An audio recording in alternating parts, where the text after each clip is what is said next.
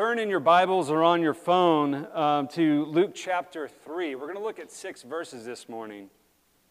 Before we do, I just want to say that, man, Christmas is my favorite time of year. And uh, it's my favorite time of year because of the influence of my father. We grew up in Alaska, and I would say if, you haven't, if you've experienced Christmas in any other place, you truly haven't experienced Christmas because, in my opinion, uh, Alaska is just an atmosphere.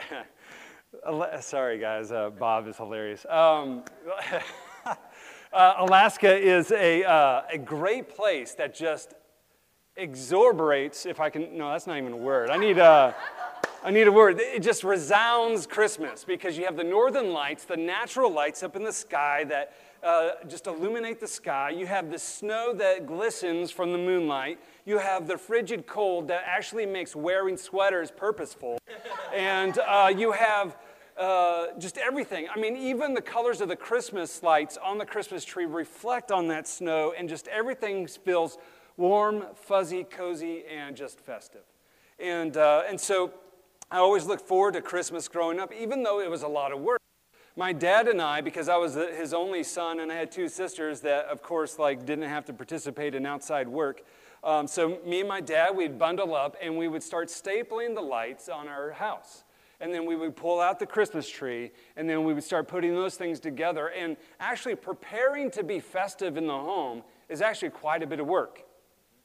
And so you have to prepare. If you want to have what I long for every Christmas, and that is by the fireplace, lounging on the couch, drinking eggnog, eating sugar, frosted sugar cookies, and just staring at a tree and just feeling warm and fuzzy and just comfortable and cozy. You have to put the work into it. And so this year, as Melissa and I are trying to get our house that we moved into a couple years ago ready and prepared for this experience, you know, I'm up on the roof and I'm scared of heights and I'm putting in those lights and we're putting up the Christmas tree and all those things that I did as a little boy. See, what my dad was ultimately doing as we were preparing for the Christmas season in our own home, he was also preparing me as a little boy as when I step into fatherhood for myself to carry on something that I got to share with my dad. And it's very significant because every Christmas season I get to celebrate my father who passed away three years ago. And he still li- lives with me along those uh, moments when I'm putting in the Christmas lights and saying, Ah, thank you for preparing me to carry this on. And I'm very intentional in speaking it with Bo now as I begin to do things. So, why am I talking about this other than the fact it's Christmas time? It's because we are going to look at the preparatory work that John the Baptist does on the scene before Jesus shows up in his ministry. And so, I want to transition and pay attention to uh, what is happening here in Luke chapter 3. There's six verses, but I do not want to fool you. I do not want to confuse you. These six verses pack some punch and they, they packed a great, powerful impact. And so I want to walk through these six verses together. And what I want to do is take you on a journey that takes you and looks at these six verses in one, the position in verses one and two, two, the proclamation in verse three, three, the preparation in verse four and five, and then finally the perception in verse six. Let's read together verse one and two, or I'll read it for us. Now, in the 15th year of the reign of Tiberius Caesar, when Pontius Pilate, the governor of Judea, and Herod, tetrarch of Galilee, and his brother Philip was tetrarch of the region of that word, and uh, Trachyon is, I, I struggle, phonics does, does not help me in these ways. And uh, Lysanias was tetrarch of Abilene. In the high priesthood of Annas and Caiaphas, the word of God came to John, the son of Zacharias in the wilderness. Luke, right here, what does all this mean? What is going on? In the first two verses of Luke opening up to us his own chapter, Luke gives us a glimpse of a chessboard and the positions of the pieces on that chessboard. And what you're going to see here is that you have Tiberius Caesar, Pontius Pilate, Herod, and his brother Philip, and uh, Lysanias. And what you have is this org chart of the political structure that's going on in this point of history. And it's coming from the top down. And then what you also have is the religious influence of the day, which is Annas and Caiaphas. Now, if, you've read, or if you are familiar with any of the Gospels, you already know some of the names that have been mentioned here at the beginning of Jesus' ministry, for they're going to show up again at the end of his ministry. So we know that we, uh, under the Pontius Pilate and Herod, G- Jesus went before them in judgment. And then we also know that uh, these high priests at this time were very influential in bending the people against Jesus. I think that's very important because, in contrast, what Luke is doing, he says, but then there's this guy, John. And where does he come from? He doesn't come from a political structure from the top down. Actually, what's about to take place, the most influential thing that's about to take place, the ministry of Jesus, it's going to go from the bottom up. We're going to start looking at John, but then it's going to go directly to, to Jesus. He doesn't delegate all of his authority. The one who comes in authority is going to be in authority in the beginning of his ministry, and John is paving the way. So we have a contrast between a top down structure in this position, in this point of history, and it's about to be erupted and activated by the ministry of Jesus that's going to have a bottom up structure. It's going to go from John to Jesus, and it's going to blow through everything that people have tried to do to influence others. And so that's just a little uh, background of what Luke begins in these first two verses for us. And we see even the difference between the priests and this prophet, John, right? Because these high priests were the ones that wanted to purge Jesus and his ministry from the people. But John is coming as a prophet to proclaim and to promote the ministry of Jesus to his people. And then, even where John's from is a very pointed thing. We're told that he's from the wilderness. And if you just skim through the major meta narrative or the big story of all of Scripture, the wilderness is usually the place where God speaks the most. In the wilderness, He gave the nation of Israel His law for them to guide their lives. Here, He gives John the word to go and prepare the way for His Son. And we even see Jesus carried off by the Holy Spirit into the wilderness to show the beginnings of the defeat of Satan in his reign. And so, the wilderness here, as we pause and just consider this, that there's something else going on, as Luke is mentioning about the wilderness, is that it's often the place that God speaks the loudest and moves the most in the life of a person. This is going to be very important as we walk through the rest of these verses. And then we see at the end of this verse 2 that John is about to pull the red carpet out for Jesus as Jesus begins his ministry. So, how does, how does John do this? How does he pull out the red carpet for the greatest person in all the world, Jesus Christ himself? He does it by something very, very difficult. Verse 3 And he came into all the district around the Jordan, preaching a baptism of repentance for the forgiveness of sins I mean, that's a red carpet that might make people red in the face. Can you imagine being a prophet having to come and deliver a specific message? One that you hope that could be pleasing to the ears that will get people to respond easily and quickly, but he comes bearing this proclamation of the baptism of repentance for the forgiveness of sins. Repentance is a very, very difficult thing. And I, I, would even argue that this is probably why we blow by John's ministry as if it's kind of insignificant. And it does pale in comparison to the ministry of Jesus, but I do not believe that God has sent John the Baptist on a fool's errand just to say, hey, I need you to go do this, but it won't matter much. I really believe that the ministry of John the Baptist, of calling people to repentance for the forgiveness of sins, really matters to promote Jesus' ministry. And that's why he spoke to John in the wilderness and says, Now go and proclaim this message, a very hard and telling message that the people need to hear in order to receive what is about to come. So I do not believe that this is just something we should skim over. I do not believe that this is something that should be easily overlooked, but we should pause and take into consideration John's ministry and John's proclamation, this idea of repentance. Repentance is a very difficult thing. It requires full commitment and, it, and consistent practice in order to achieve its goal. Positioning yourself to receive what Jesus offers. That's its goal. Repentance is the idea of change, to change your mind about something, to change your life about something, to change the way you walk, to change your direction, to change what lies ahead of you. And do you know how hard that is? It's one of the hardest things I think that all humans face. Matter of fact, in our lectionary reading, Malachi 3:2 says this, "But who can endure the day of his coming? And who can stand when he appears? For he is like a refiner's fire and like a launderer's soap." That's what it speaks about for the ministry of Jesus, that when Jesus appears, it's not necessarily the best news that you've heard, but it is good news. But the work that goes into it, the work that you need, the work of repentance, the preparatory work that John offers people in order to see Jesus' ministry and have it impacted in their life is hard. And who can stand? Who would commit themselves to such a task, to such a work?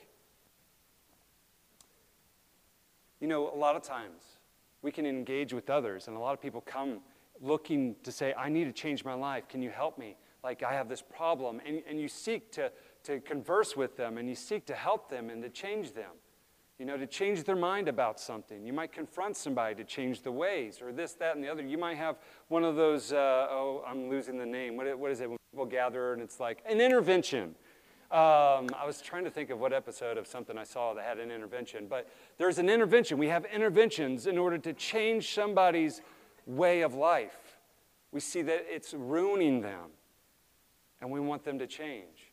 See, we'll participate in that work, but you know what's harder than that? Is working on yourself to change yourself. And that's what repentance requires. Is a very, very hard task. You know, when asked, uh, I, I, had finals this week in an apologetic class, and I read this book, and it was very heavy on my heart after I read this section, and I had to write about it in my finals.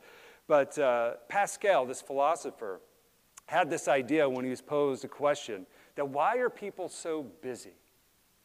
I mean, I understand when, you know, back in the 17th century or even early on, before roads were even invented, how difficult things might have been. But like with technology, things should have been gotten easier. Should have been gotten easier. Don't quote me on that one. Should have been made easier. I mean, communication's even better, right? We have phones now. Back when you didn't even have phones or electricity and all those things, all of a sudden, like, I thought technology was supposed to advance us to the point that life would become less busy and more manageable. But as I look at the face of my friends here and as I look at my own life, I don't find that I'm any less busy. That those things I do u- utilize, and I don't find myself less frustrated. Things aren't easier for me. Pascal's response is that he argues this thing called diversion. Diversion is what prevents people from actually looking and working on themselves. He goes, The reason why people are so busy despite all the technology and all the advances and all the things that we have at our fingertips, the reason why we continue to be so busy is because we honestly don't like to be with our own selves. We don't want to be quiet. We don't want to have to deal with our deep secrets. We don't want to have to deal with our own sin in our own lives, our own wretchedness. We want to distract. We want to divert ourselves and our attentions to and fill ourselves up with so much stuff. We would rather just wallpaper the hole in the wall than to fix it.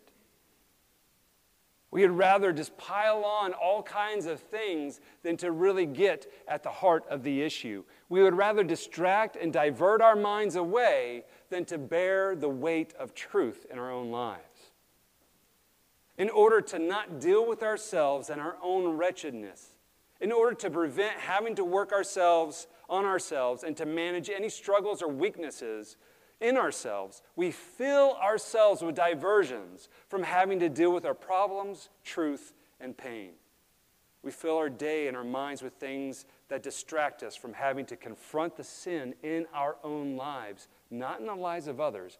That's a diversion in and of itself because it, it's easier to deal with other people's issues than having to deal with your own. The road of diversion is more readily driven than the road to repentance. We prefer to be stuck in a ditch, to hide in the mountains, taking the back roads on a leisurely Sunday drive and make, and make things harder on us than they need to be in order to avoid the actual road that is best for us, which appears to be scary but only leads to salvation. And that's repentance, the road to repentance. These Sunday drives are mere wastes of time because while the wind may be blowing through your hair, there's a foul stench in your heart that will not be made fresh until God Himself becomes your prize and your delight. The road less traveled is the road of repentance. And it is the work of repentance you must embrace to truly live the life that God wills you to live. This is a sobering reality of repentance. Repentance is the process in which you begin to rid yourself of all the cover up, of all the wallpaper, so that you can begin to fill in those holes and that emptiness and that void with the presence of God. That's how you prepare for Jesus. But it's hard. I know it. Even as I'm speaking of Pascal's diversion to you, I think it's very pointed. And it's even a reality this week in my own life. Because as I began to read this scripture, as I began to feel the weight and the heaviness of the reality of repentance in my own life, and I pushed it aside, I filled it with other things, good things, like doing things for the church, meeting with people, talking, so that I don't have to deal with the text because I don't want to come before you and offer you something difficult. It's a lot easier, and you might like me more if I can give you something light and fluffy. Repentance is hard. It's one thing that I've avoided for years until finally I wanted more of God's presence in my life. And I said, okay, let's deal with the hard things. Let's just do it. Some of us put up Christmas decorations believing that we're celebrating Jesus, when in essence, we are only creating a diversion from the filthiness and the brokenness of our own life and home. Metaphorically speaking, a decorated house isn't in and of itself inviting or welcoming. It is only the homes filled with the presence of God that are the most festive and joyful. Diversion seeks to pollute, your life with things so that you don't have to confront your sin in your own life. Diversion seeks to prevent your mind from thinking so you can avoid the truth.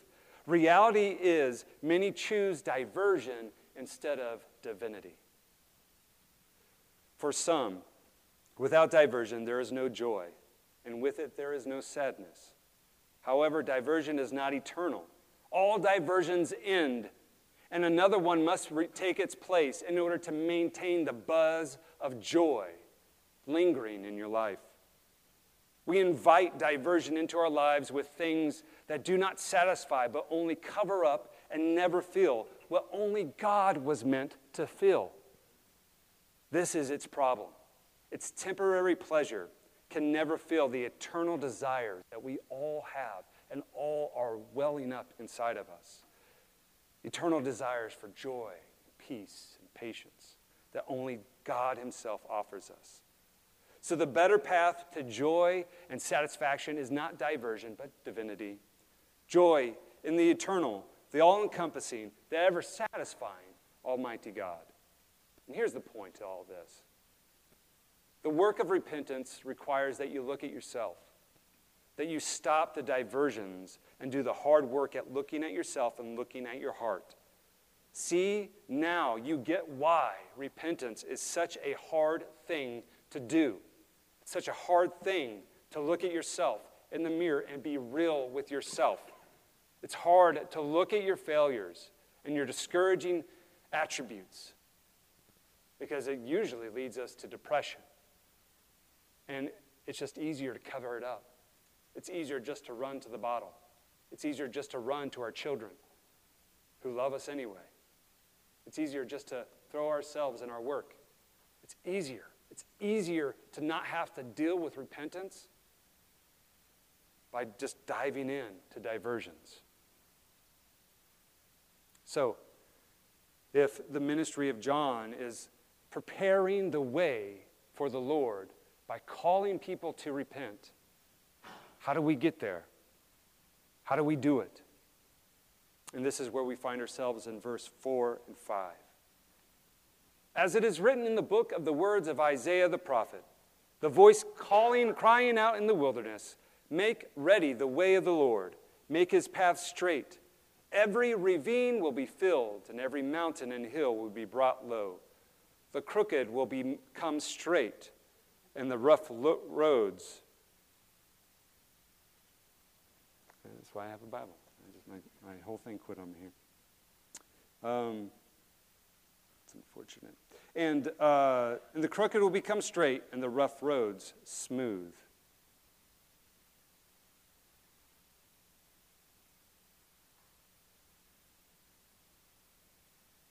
Apologies.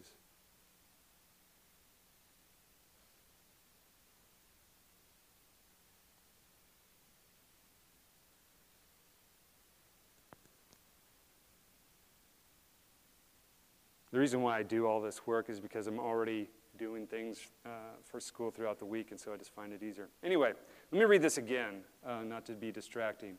As it is written in the book of the words of Isaiah the prophet, the voice of the one crying in the wilderness, Make ready the way of the Lord, make his path straight. Every ravine will be filled, and every mountain and hill will be brought low. The crooked will become straight, and the rough road smooth. So, how do we do this? How do we do the work of repentance? We first need to be filling in the ditches in our life. We need to fill in your life so that your relationship with Christ doesn't get stuck in a ditch. How are you going to see Jesus if you're sinking in a ditch?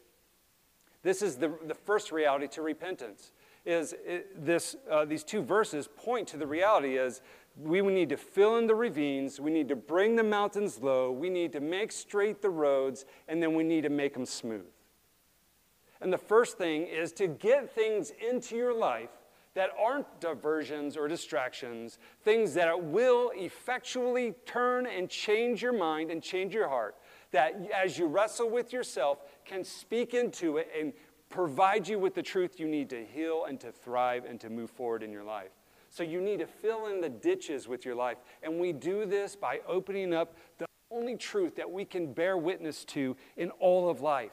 The one who made life, the maker of all things, has written down an instruction manual, has written down in a journal of sorts his character and how he made things. We can come to understand God and, make, uh, and, and understand all of life through his word. And that's what we need to get into us more. This is what we, why we push you from this place Pastor Marshall and I to get plugged into a small group. It's not because we want to create little um, cool things and we can mark it off on our church and say, oh, we got like 10 small groups happening. That's not the purpose. The purpose is, is because we know that in order for you to see Jesus and get more of Jesus in your life, you have to break open this word with other believers. You have to.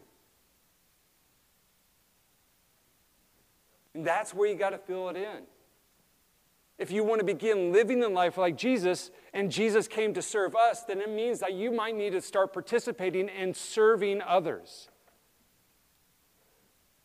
You got to fill those in. Here's a tip don't do the hard work of repentance alone, band with somebody. Get others to help fill in the places in your life that will set you up and put you on the right road. I, I first priority I spoke, uh, spoke is a, um, a high school ministry, and it was Connect Week, which means we're connecting the students who are Christians or who have placed their faith in Jesus to the idea of church, to connect them to say, now plug yourself in church so that you can be discipled, so that you can grow and uh, mature as a Christian, so that you can grow into the image of Jesus. This is the same idea. Because I, and I, I told them, I said, we often communicate that our relationship with Jesus is personal, and it is, but it's more than personal. it's communal. It's meant to live and flesh out in community. That's why gathering together, that's why breaking bread together, that's why opening God's word together is a source for what Jesus has done is bringing people together as a community to be encouraging because repentance is hard, to be uplifting because repentance and sin is difficult, and overcoming it through his blood needs to be reminded to you constantly. And if you're filling your life with distractions, you're never going to see that. You need somebody else with the tough love to come and say, This is what you should be filling your life with. If you really want the straight and narrow and smooth life that God wills you to have, you'll have to fill it in with things that God wants you to fill in. You have to fill it in with more of God. The second thing of how we begin this journey of repentance is by flattening mountains. This is the idea of purging things from your life that would get in the way of your relationship with Jesus. How are you going to see Jesus and his ministry in your life if there's a mountain right in front of you? Maybe those are self imposed mountains. Maybe it's mountains that people have imposed upon your own life, the difficulties, the struggles, everything. They're mountains. You have to begin doing the work to remove the mountains in your life. You have to begin doing it by purging your own sin, restoring the relationships in your life, forgiving, seeking the forgiveness of Jesus over your sins, and also forgiving others. You have to fill in those ditches. You have to flatten the mountains.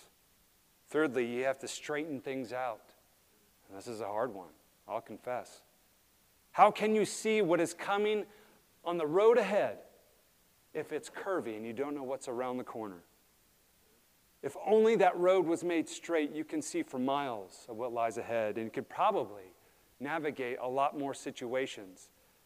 So, how is it that we straighten things out? And it begins with confessing.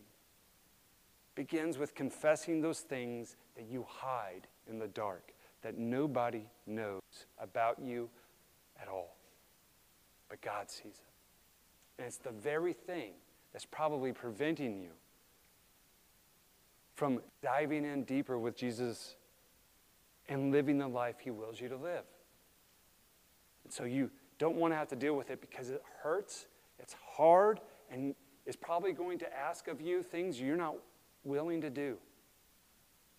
But if you are willing to fill in the places in your life with the presence of Jesus, and if you're willing to purge from your life the things to make more room for Jesus, and if you're willing to confess and get the sin out of you, then you can begin to get forgiveness inside of you and begin to truly heal.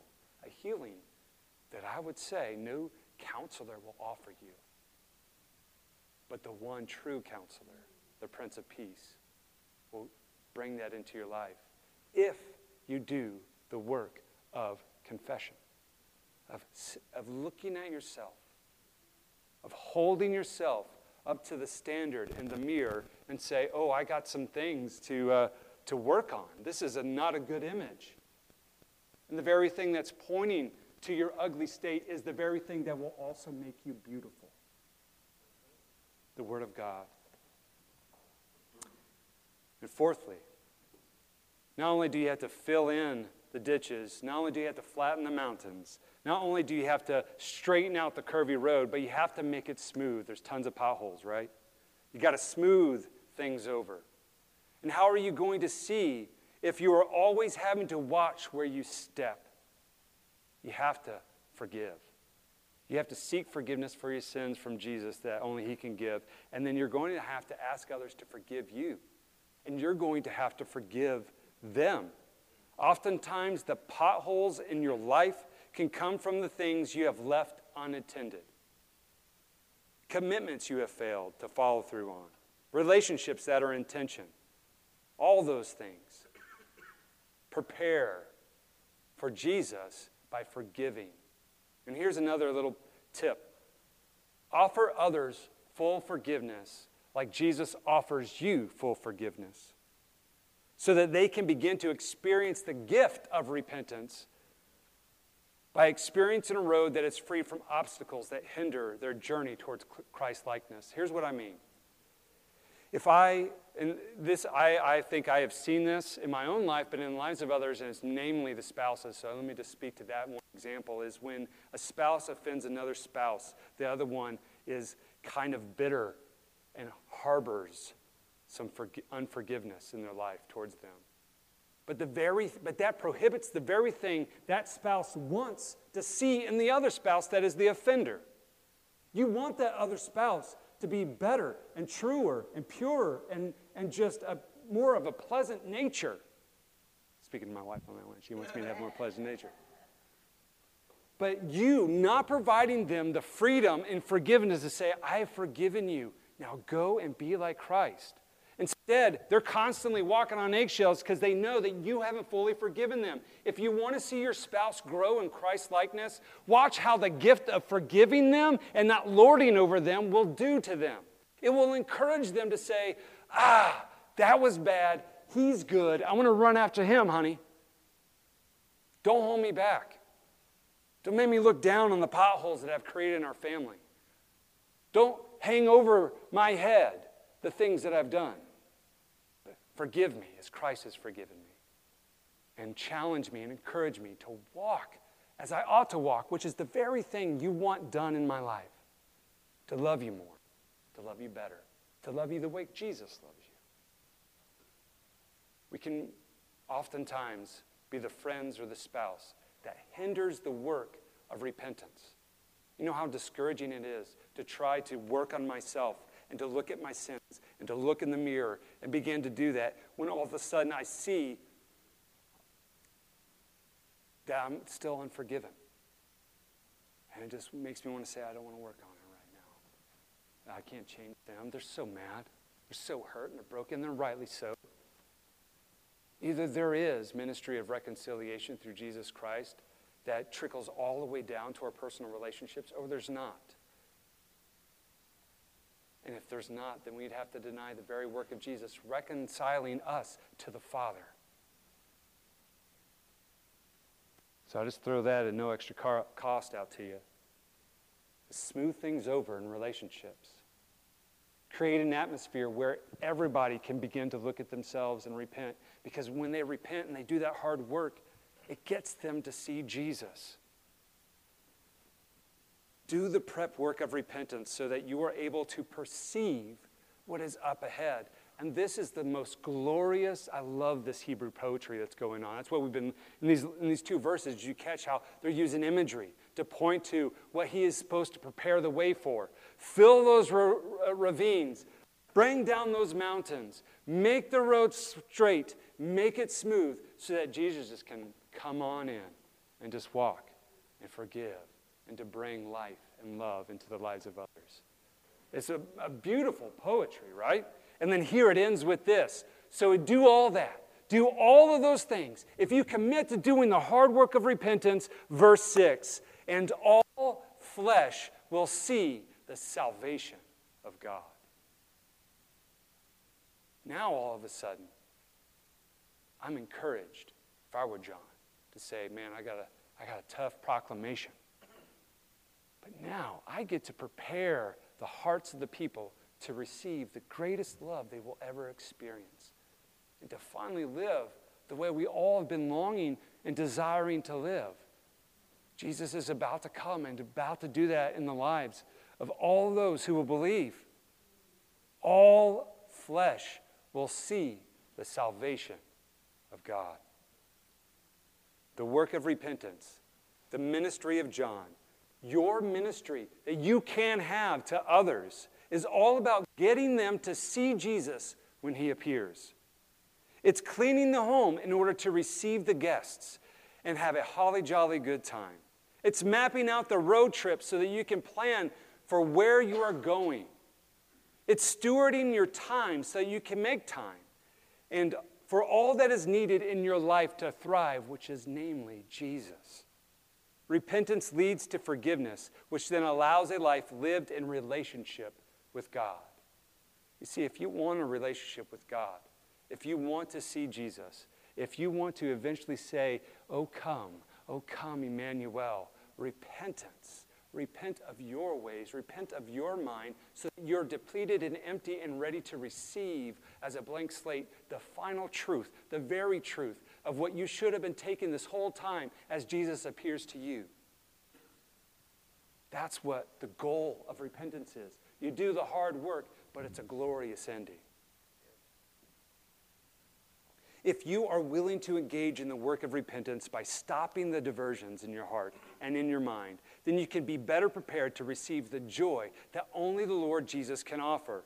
When we repent, truly considering ourselves and our need for something outside of ourselves to fill it, then we are ready to echo the words of Isaiah all flesh will see the salvation of God. Do you remember where John came from? He came from the wilderness. That is the work of repentance. Getting away from the city and the distractions and the city lights and just having to deal with yourself. And preparing your heart and your mind to, uh, in a place where God shows up the most, it seems, where God is louder, it seems, where He can give you His word, where He can come and manifest His presence within you. It's the idea of getting out of the places that are ruled by other things and getting into the wilderness and the places where God is and God could be most clearly seen.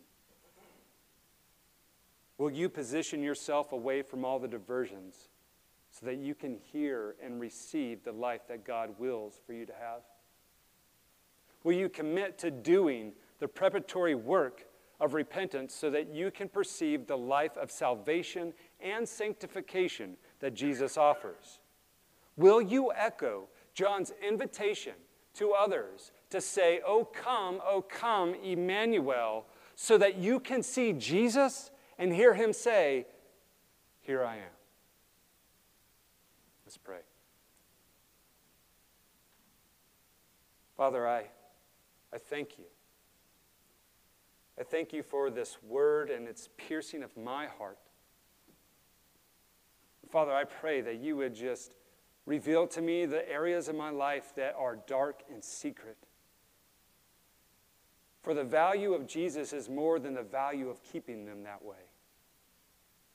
So, Father, I ask that you reveal to me my sin, that I might repent of it and orient my life to the life that you will for me to have. And I pray this over everyone here that they would do the same things, that they would, not, they would no longer seek after all the things that would distract or divert their attention from you, but that, Father, that they would just wrestle with themselves and bring an end to themselves so that you can be feeling in their lives where they have been putting up all that wallpaper.